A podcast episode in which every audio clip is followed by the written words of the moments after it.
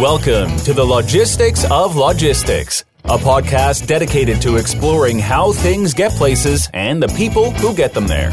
We'll talk with logistics and supply chain leaders about innovation, industry trends, and the future of the logistics business. Now, here's your host, Joe Lynch. Hello, friends. Welcome to the Logistics of Logistics podcast. Thank you so much for joining us today. Today's topic is how nuclear verdicts are killing the trucking business with Quinn Damon. Welcome, Quinn. Morning, Joe. Thanks for having me. Thank you so much, Quinn. This is a great topic, not a happy topic by any means, but uh, a great topic for us to talk about today. So, Quinn, please introduce yourself and your company and where you are located. My name is Quinn Damon. I'm a vice president with the Lockton Companies. We're a global risk management and insurance brokerage firm, globally headquartered in Kansas City, but I am located in downtown Detroit, Michigan. Nice, nice. So, Quinn, how long have you been with Lockton? I've been with Lockton for going on about 10 years now. It was my first job out of college. Okay, tell us a little bit about you and your background. Where'd you grow up? Where'd you go to school? Yes, I'm originally from Kansas City, born and raised. From there, I went to the University of Missouri and majored in finance. Coming out of school was kind of in the midst of the Great Recession. And so finance industry didn't actually look that appealing and got an internship with Lockton in Kansas City. Like I said, that's their global headquarters with over a thousand employees. So it's, you know, if you grow up there, you know about them and I fell in love with the company and the industry itself. So was in Kansas City my whole career and then was asked to move to Detroit in January in order to open up our new brick and mortar operation up here in Michigan. Nice, nice, guys. We got a lot of trucks up here. We could use your help. Yes, you do. Uh, so you got right out of school. You went to Lockton, and it's been where you've been for the last ten years. Yep, I drink the Kool Aid. yeah, that's great. So before we go too far into this, today's topic is nuclear verdicts are killing the trucking business. And I think everybody's heard about them, but please define that for us. What is a nuclear verdict? Yeah, so when we're talking about a nuclear verdict, typically, and where the definition is coming from, that means an award of five or ten million dollars, depending on the barrier there and above. So again, claims where the verdict comes back typically in excess of five million dollars. So why are we starting to hear so much more about nuclear verdicts now? I mean, I'm sure they've been there in the past, but is it a growing problem? Yeah, that's a good question, Joe. And I don't think it's so much the existence of them is new. It's more of the frequency of these nuclear verdicts is what has taken off in the last decade. Why is that? Well, we've seen a couple things. Two big reasons I would say is you've had a major shift in the social environment in America. And so any of these verdicts we're talking about, right, come from a jury. And you've seen a shift of generational influence where now we're seeing more millennials serve on juries and they have a different outlook in regards to social responsibility than perhaps baby boomers have historically or Gen X. I think that's taking more of a blaming the companies versus John Doe way more than maybe historically. In addition to that, you've had a huge increase in third party litigation funding firms. These are essentially hedge funds that go out and front capital to cases. And their goal is to maybe historically a bodily injury claim would get settled out of court. These hedge funds are going to the claimants and the law firms and saying, we'll help fund this thing all the way. We just want a percentage of the winnings on the back end. So you're seeing way more, yeah, yeah, way more cases going to trial, and of course, attorneys are never going to turn down work. Yeah, and I, Quinn, when we were talking about this offline, I mentioned that you can't go to any major city when, when you're driving around or watching their TVs. You see those giant billboards or commercials, and it's always guys talking about personal injuries. Have you slipped and fall? Have you been hit by a car? Has this happened? Did you get hurt at work? And you know, I think people are entitled. Obviously, I think we all believe that if you're if somebody's negligent and hurts you, you're entitled to money. But the idea that there's this big funding industry out there uh, that feels like a little much, but I guess at the same time, I wouldn't want somebody who was legitimately hurt not to get their due. Sure. Because they, because some insurance company had more money than them. Oh, strange times. so yeah, I think again, every major city that when you're in a hotel room, you right away know who is the local personal injury lawyers who are in town. Right.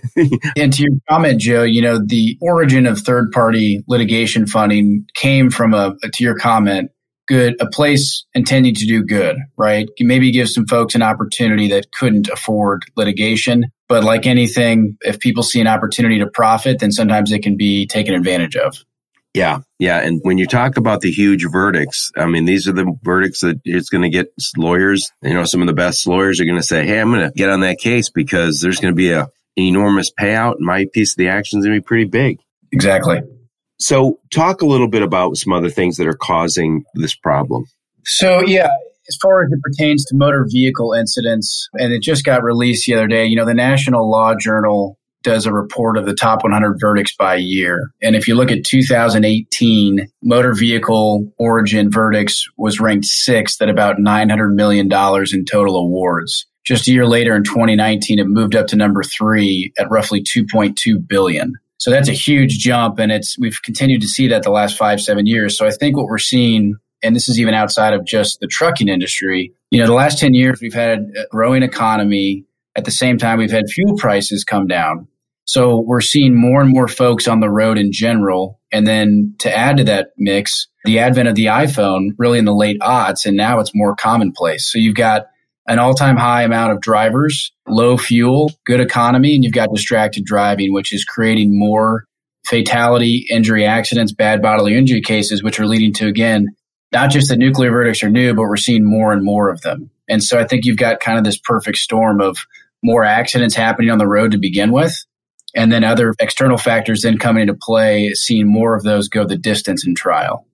Yep. Yep. And, you know, you mentioned the iPhones and that's leading to distracted driving. And I think I don't know to what extent that is a problem with trucking companies, but I know a big problem it is for just consumers. Sure. I'm always surprised. You notice more at night when you're driving on the expressway. You'll see a car, and I used to think, oh, that guy's drunk. That guy's drunk. He's swerving. And then when you pass, you'll see they're on the phone and it's always just a shock. And I guess I've grabbed my phone before. I normally catch myself and don't look at it, but if I was to be completely honest, I've been distracted before and you know, it, it is a killer. So sure, we've got to find a way and, and, and phones are like our crack now. I mean, we're so accustomed to just grabbing that phone. It's like a security blanket. And imagine that's a problem for drivers who are on the road all day, even more so. Hopefully they're more disciplined than the rest of us. No, you're, you're totally right. And you're right to point out, too, it's not so much that distracted driving within the trucking industry, but if all the cars around you aren't paying attention, right? Even if they're not at fault, if there's cases where maybe they had both hands on the wheel, maybe you can avoid some of these incidents that we've seen in the last decade. Yeah, yeah. You know, I think the first nuclear verdict, I was reading up on this topic and I read the, that the first nuclear verdict was that lady who spilled hot coffee from McDonald's on herself and scalded herself. And I remember it was kind of in the national press for a while. Everybody talked about it. You had, you know, talk shows and comedians and news shows. Everyone was talking about this lady who got a ton of money from McDonald's for this, for spilling coffee. And ever since we've heard big, big payouts for different things. And, and, and now it's come to trucking and it's a real problem because what I've, over the last few years, when you look, I, I get FreightWaves in my email. It's always seems like another big established trucking company is going under. And my sense of it, and maybe you could speak to this, is that they wanted to get the proper amount of insurance, but said, Hey, if I pay that much for insurance and my margin is this, I'm no longer going to stay in business and they might have some the personal assets or the firm might have assets that they say hey if we get sued beyond you know we get that nuclear verdict when we get done with our insurance they're going to come after us personally or the or the firm on the other hand i think there's probably other smaller trucking companies that say give me the minimum because i don't have anything yeah, that's a great point, Joe. I'll cite a stat here from the American Transportation Research Institute. They looked at trucking litigation claims over the last 14 years, and they looked at about 600 cases. And so if you looked at the first five years of that data set, they found only 26 cases that, you know, the award was over a million dollars. In that same study, if you look at the last five years trailing from today, they found over 300 cases. So obviously, as we're seeing more of these damages, that's going to then translate directly to the insurance community. And to your comment, we're seeing it on both sides. For your larger firms that maybe are typically buying 50, 100 million dollars of limits, the cost to buy those limits has just gotten so astronomical it doesn't make sense. So they're buying less, which to your case then leaves them more vulnerable. But the bigger, tougher squeeze is maybe under smaller firms that are under 50 power units, maybe even five or 10 units. Just their cost for that first million dollars of minimum coverage has doubled in the last couple of years. And to your point, it's right. I mean, that's one of their biggest operating costs, and it's only going up right now. Yeah, that's crazy. That's that's so, so we've seen firms that have double the insurance. And then if margins go down at all, and we've, you know, they're pretty good now, I imagine, for the firms that are driving. But I know there's some trucks on the side of the road these days, but that's awful. And this again, is these costs are all, they're all borne by all of us. When trucking costs go up because of this insurance, then prices of goods go up. I mean, there's no, uh, there's no free lunch here. No, no, the, the dollar's got to come from somebody. And I know we had this offline conversation is talk about the margins for insurance companies. Cause I know this from, I always have been a big fan of Warren Buffett. I always read that there wasn't a ton of money in the insurance business. And really it was the money that he made came from managing the money that was under management. Yeah, it's a good point, Joe. And and so, okay, uh, you know, our premiums are going up from the verdicts themselves. I think another thing to take into account is how an insurance company makes money to begin with. So historically, the thesis for property casualty insurance carriers, you know, for every dollar of premium they collect, they're basically breaking even after they pay out claims and their own expenses and overhead, right? So that's called a combined ratio. And that typically they're underwriting to make that a break even amount. Where they make the money is investment income on the premium because they collect the premium dollars year one and they may not pay out all of the claims till year three or five. Well, like everything we're watching right now, the yield on bonds and interest rate being at zero right now, the investment returns for the carriers has really plummeted the last 10 years. So you have this perfect storm of decreasing investment income running parallel with a massive increase in claim volume and severity again, it ultimately is going to hurt the end user, which is both our large and small trucking clients, which their premiums are going up and capacity is shrinking. Yeah, that's crazy. And you know, you're uh, trying to make that money in the stock market. I understand that. I was just thinking about it as you were saying that my mom, who's in her 80s, was in a car accident for the first time. I don't think she's ever had to collect from insurance until she was in her 80s. I was thinking she's been driving quite a quite a long time. So hopefully they made some money on the money that she paid in premiums because they paid out. So anyway, what can companies do to protect themselves? What can trucking companies? And oh, before I even ask that question, is this also impacting brokers and, and 3PLs? Yeah, it's impacting everybody. Obviously, not as direct, right? If you're not actually operating the vehicle, but everything is going upstream in some capacity. And I'd say for those firms, it's more so going to impact their excess liability placements. Again, the entire macro market is taking a hit across the board. So would a broker get sued in one of these, you know, potential? So they picked that they worked with the trucking company. Is the broker getting sued and added to that lawsuit or the 3PL? They could be, right? Any good lawyer is going to keep digging for pockets and it's always a potential. And so for the 3PLs, for the brokerage firms, they'll want to make sure that they're looking at contingent or broker's liability to help protect them in that event. Now that's obviously a tougher line to draw than just the actual operator, but it is a potential risk to consider. So is that insurance going up too? Yes, it is. Jeez, oh Pete. So what can companies do, trucking companies do to protect themselves from the nuclear verdicts? And again, I probably should have said this at the beginning. We recognize when somebody's collecting on a nuclear verdict, they didn't want to collect that money. They were in some horrific accident. And right. that's the underlying awful news about all this. And I want people to get paid for their damage. So, but what can trucking companies do to avoid these accidents and these nuclear verdicts? Great question. And so when we consult on this, really when you're thinking about it, the claims that see that kind of award volume, right, of the nuclear size, they're going to have to prove gross negligence, something so above and beyond that's so egregious that an example has to be made here, right? Or punitive damages have to be awarded here. So the best thing an operator can do is every day in their safety and vehicle maintenance is do everything best in class to the point of if today was the day I had to stand before a jury and talk about everything I do to prevent the worst case scenario. If I'm doing all of the right things, then it's going to be a lot harder for them to prove gross negligence. So if you look at it from their standpoint, an attorney is going to look for five main factors to drive up a claim. And the common themes we see are driver fatigue, distracted driving, driving under the influence, poor equipment maintenance, or having an inexperienced or poorly trained driver. If they can pull one of those levers, they're going to have a better chance at pushing a gross negligence issue. Walk through those again with us and elaborate on each one of those points if you don't mind. Yeah, yeah, sure. So driver fatigue. If there's a claim where they can show that, you know, the driver had gone over his maximum driving limits. hours of service, yeah. Hours of service. If he was one hour over and then the claim happened, they've got something to pull on there, right? Why did he do that? Why did his management not instruct him to never do those kind of things? What kind of protocols did they or did they not have in place to prevent that from happening? Okay.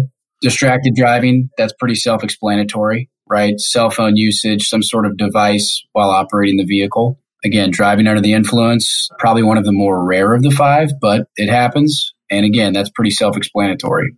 Poor equipment maintenance. So having a best in class equipment maintenance program to make sure that before the vehicle hits the road, everything has been checked and verified to be working properly. And so if there's a claim and they can point to vehicle maintenance being the issue, and then they can go back to see that, well, hey, they haven't really been doing the maintenance log checks that they have been doing. That then is what could have caused this claim. And then the last one is inexperienced or poorly trained drivers. You know, what's the hiring standards of your firm? Are you doing background checks? How often are you running MVRs? Are you giving your employees the proper training to avoid these instances? So if an attorney can point to a situation where it's an incredibly inexperienced driver that really wasn't given any training, they're now going to paint the driver as the victim as well and really point at the company. You put this person in a really bad situation that they should never have been in. Yep. And I think to your point, you call them levers that they can pull. If let's just say it's really not clear what caused this accident or you know what maybe the truck driver was to blame maybe the driver who was injured was to blame if you can go back and point out that yeah they don't follow the rules those five things you mentioned it just looks bad right? The case they're making is I'm going to paint the picture of this really negligent organization that didn't take the proper care. They're probably to blame, right? Exactly. So, you know, and I list those five things to go back to your other question. Okay, what can I do to prevent this? Is make sure you do everything best in class from a driver safety training standpoint, your hiring practices, whatever the FMCSA regulations are, go above and beyond. Have a best in class vehicle maintenance program. And one other thing to consider that we're seeing more and more of is the utilization of cameras. Over the years, we've seen more and more operators put those into place. And the external cameras are great. One camera that's probably more debated than most is the internal cab camera. I've heard arguments both ways, but one way to look at it is if you have video recording of every square inch of the vehicle and something happens, if the trucking company is truly not at fault and you have the evidence, that makes your case a lot easier. Because if there's ever going to be gray area or a jump ball, that's going to be left to the jury to decide. And like we talked about earlier, they're not going to be assuming that the big bad trucking company, they're not going to give them any leniency in that regard. Right. So the inward facing, so that's facing the driver and the cab. Is that the concern because the driver just says, hey, this is invading my privacy or what's the concern about the inward facing? Yeah, look, it, well, like anything, right? All these things I'm listing, I mean, let's address the elephant in the room. There's a cost to it, right? It's going to eat away at some margin to implement these things. That it's a cost to run these cameras. That's number one. Number two, to your point, yeah, it's a big cultural shift in the industry to talk to your drivers about, hey, there's going to be a camera in the cab now. Some can be equipped to only turn on if certain metrics are hit within the operation of the vehicle, you know, hard braking, speeding, whatever it may be. But that's where it takes a really good communication strategy from management to explain why it's in the best interest of the drivers. Because again, if God forbid something happens, whether you're truly at fault or not at fault, it's a lot better to know right away and know all the evidence before you even get to the point of trial. Right. I was at a trucking company not so long ago and we were in there. I was at one of their terminals and uh, you could see in the cab of all the trucks. So as I was watching it, all I kept thinking about if I was in that truck I'd be singing along with the radio and they were watching going, look at this dumbass. I'd probably be doing the same thing. anyway, so you've got to get this best in class safety training for your people and also make sure you get that vehicle maintenance. And I would say most companies are probably doing all those things. And I think there's also another piece, which is the documentation that you can prove that you were doing all these things. It's often the nature of all businesses. We get a little sloppy with the documentation. So you want to be able to prove that you did the training, prove that, you know, we did all of these processes and that they were all done correctly. Absolutely, Joe. It's a great point. And part of that too is whatever policies you have in place for driver violations or incidents, if it's in writing, you better make sure you're executing on it as well, right? To prove that we do take these seriously. And if someone yep. does have a violation, we have a correlating disciplinary action, whether that's additional training, time off, whatever it may be. So I would encourage operators out there, you know, look at your CSA scores because that's what on the insurance front, that's what an underwriter is going to look at first and foremost to look at how do you score. But that again can be used against you in the event of a bad claim. If you've got really bad historical scores on all these fronts, that's just going to point to a negligent operator in the eyes of the jury we just got past driver appreciation week and more and more firms are and it's not shouldn't be just a one week thing right? So it's a real challenge in the industry is trying to upgrade the lifestyle of a truck driver. More and more people don't want to go into that. And there's always this driver shortage as a constant because it's a tough life. And i know a lot of firms are working on the quality of the lifestyle that these guys have. And i think part of that is making sure that they can get home every night if at all possible. So you have more companies, the 3PLs and the trucking companies themselves doing relays and ways that they can make sure that driver is well rested, is able to stay healthy. You know, if you ever driven eight hours. Like if you drive back down to Kansas City, you know how long and how hard that is. These guys do that every day. I feel like I got beat up when I drive that far. Yeah, no, I'm in the same boat. I have a ton of respect for the folks that do that work. And to your point, I've made that drive now a handful of times this year and it's grueling. Yeah, we have to find ways just to keep. I know how I am. I just want to sleep in my own bed. These guys, if you're a truck driver, there's guys who sleep in their cabs, and I can't envision that they're always getting a good night's rest. And so that's just one of those little things that makes life a little easier. And I, again, I think a lot of these nuclear verdicts aren't re- necessarily related to them being not rested, but I think you can get better drivers if you're treating them better, which means fewer accidents, fewer nuclear verdicts. So, we can talk a little bit about the insurance company. What can I do as a trucking company or as a broker? To minimize the nuclear verdict? Yeah. So again, I think it just goes back to thinking about those five instances that could lead you to a large claim, right? If it got to trial and making sure that every day you're operating, you're doing a best in class job of the driver safety training, the vehicle maintenance, and to your point, you're recording all of those things. And just as if you'd be defending yourself in a claim, the way the insurance market is right now for the trucking industry and everyone listening to this podcast is they've seen it for the last three to five years. This isn't new, but it's continuing to escalate. And so you've got to think these are all the same things that underwriters are looking at at your renewal. And so it's an investment cost. Totally appreciate that, but it could pay dividends on the back end of getting some of these underwriters more comfortable to maybe write your risk at a better rate than they had previously or even offering terms or maybe previously they hadn't.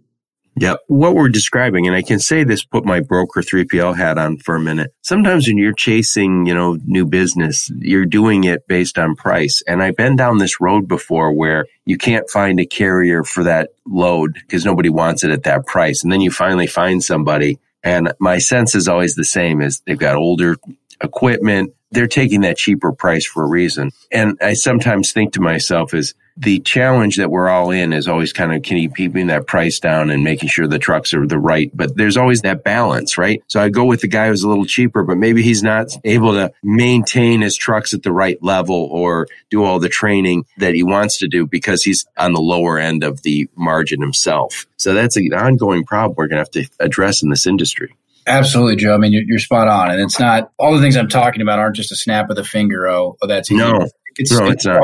It's hard. It's very hard, and it requires, for in some cases, a massive cultural shift. So for the 3PL folks and the brokers, yeah, that's tough, right? At the end of the day, we're a capitalist society, and price is very important. So sometimes you have to make decisions that are tough in that regard, and maybe you sacrifice one side for the other. Yeah, we got to make the right decisions there. So, Quinn, please summarize this topic for us. So I'd say in summary, here's what to think about, right? We have this changing cultural shift in America socially in regards to how the future majority of our population views social responsibility in light of corporations. I think, again, social media, you're just continuing to see this. People expect more from corporations from a social responsibility standpoint. How that impacts the trucking industry is a direct correlation with these nuclear verdicts. We're seeing juries really looking at the trucking companies as, for lack of better terms, the bad guys in air quotes, right? And they need to pay more.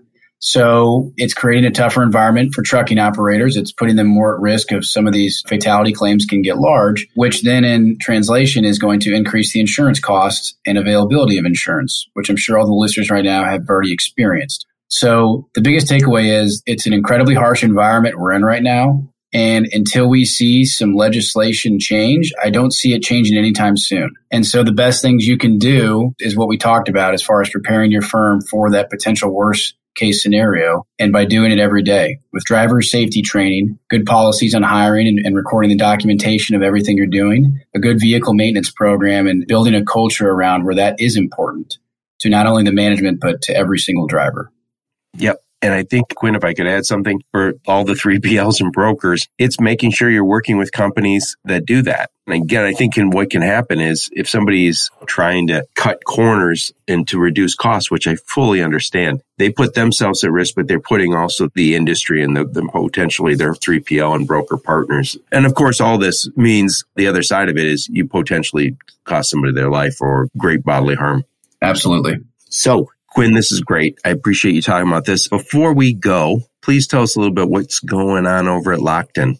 Yeah, thanks for asking. So, Lockton, we're actually the largest family owned global insurance broker in the world, headquartered in Kansas City. And as I mentioned, we have one of the largest transportation practices in the country. So we work with firms from California to New York, Florida, and everywhere in between. And a lot of our conversations with clients now, as you can imagine, based on the last 30 minutes of conversation have been tough. But we're utilizing a lot of techniques as it relates to the insurance aspect of it of okay, we're in a very tough environment. Here's what we're facing. What can we do about it? And so those things I talked about earlier of the best things you can do to help in case of defense, we have consultants on staff that help firms build out those programs and systems. At the same time, on the negotiating front, we're really utilizing data analytics and reinsurance capabilities to help buy that insurance as cheap as possible which again, it's a tall task right now.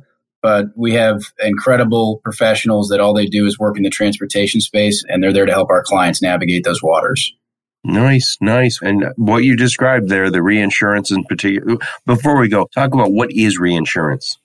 Yeah, good question. So I like using a quick, easy example. If ABC Trucking is paying $100,000 for their liability insurance, a lot of times the carrier that they're paying the 100,000 to is going off and buying reinsurance for a portion of the limit. So if you're paying $100,000 for $10 million of insurance, the first carrier you're paying is probably buying a reinsurance policy on the second 5 million of that $10 million tower. When you say carrier, you mean the insurance carrier? Yeah, I'm sorry, the insurance carrier. That's correct.